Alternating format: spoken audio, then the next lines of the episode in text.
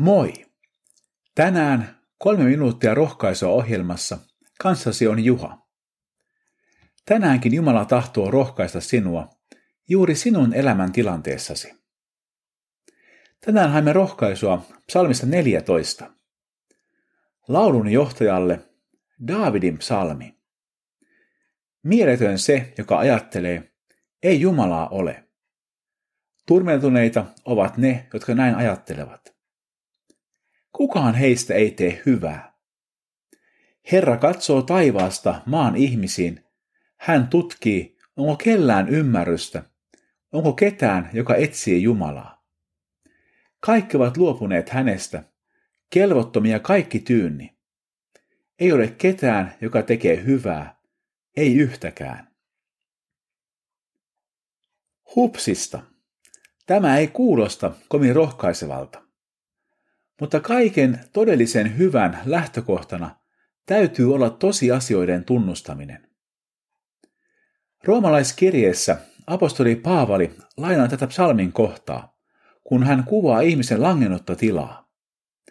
Me olemme turmeltuneita. Me emme tee luontaisesti hyvää. Olemme luopuneita ja kelvottomia. Tarvitsemme armahdusta ja uutta alkua. Ja juuri siksi Jumala antoi poikansa. Meillä kelvottomilla on toivo. Meidän ei tarvitse jäädä vain murehtimaan omaa syntisyyttämme. Uskomalla Herran Jeesukseen me saamme synnit anteeksi ja löydämme uuden suunnan elämälle. Psalmi päättyy hurskaaseen toivomukseen. Kumpa Sionista jo tulisi apu Israelille? Kun Herra kääntää kansansa kohtalon, silloin Jaakob riemuitsee, Israel iloitsee. Kun maailman pahuus ahdistaa, mekin toivomme, että Herra puuttuisi peliin. Saamme uskoa, että näin tulee tapahtumaan. Jeesus tulee takaisin, tulee viimeinen tuomio ja tulee uudet taivaat ja uusi maa. Se on pelastetuille valtava ilon ja riemun päivä. Rukoillaan.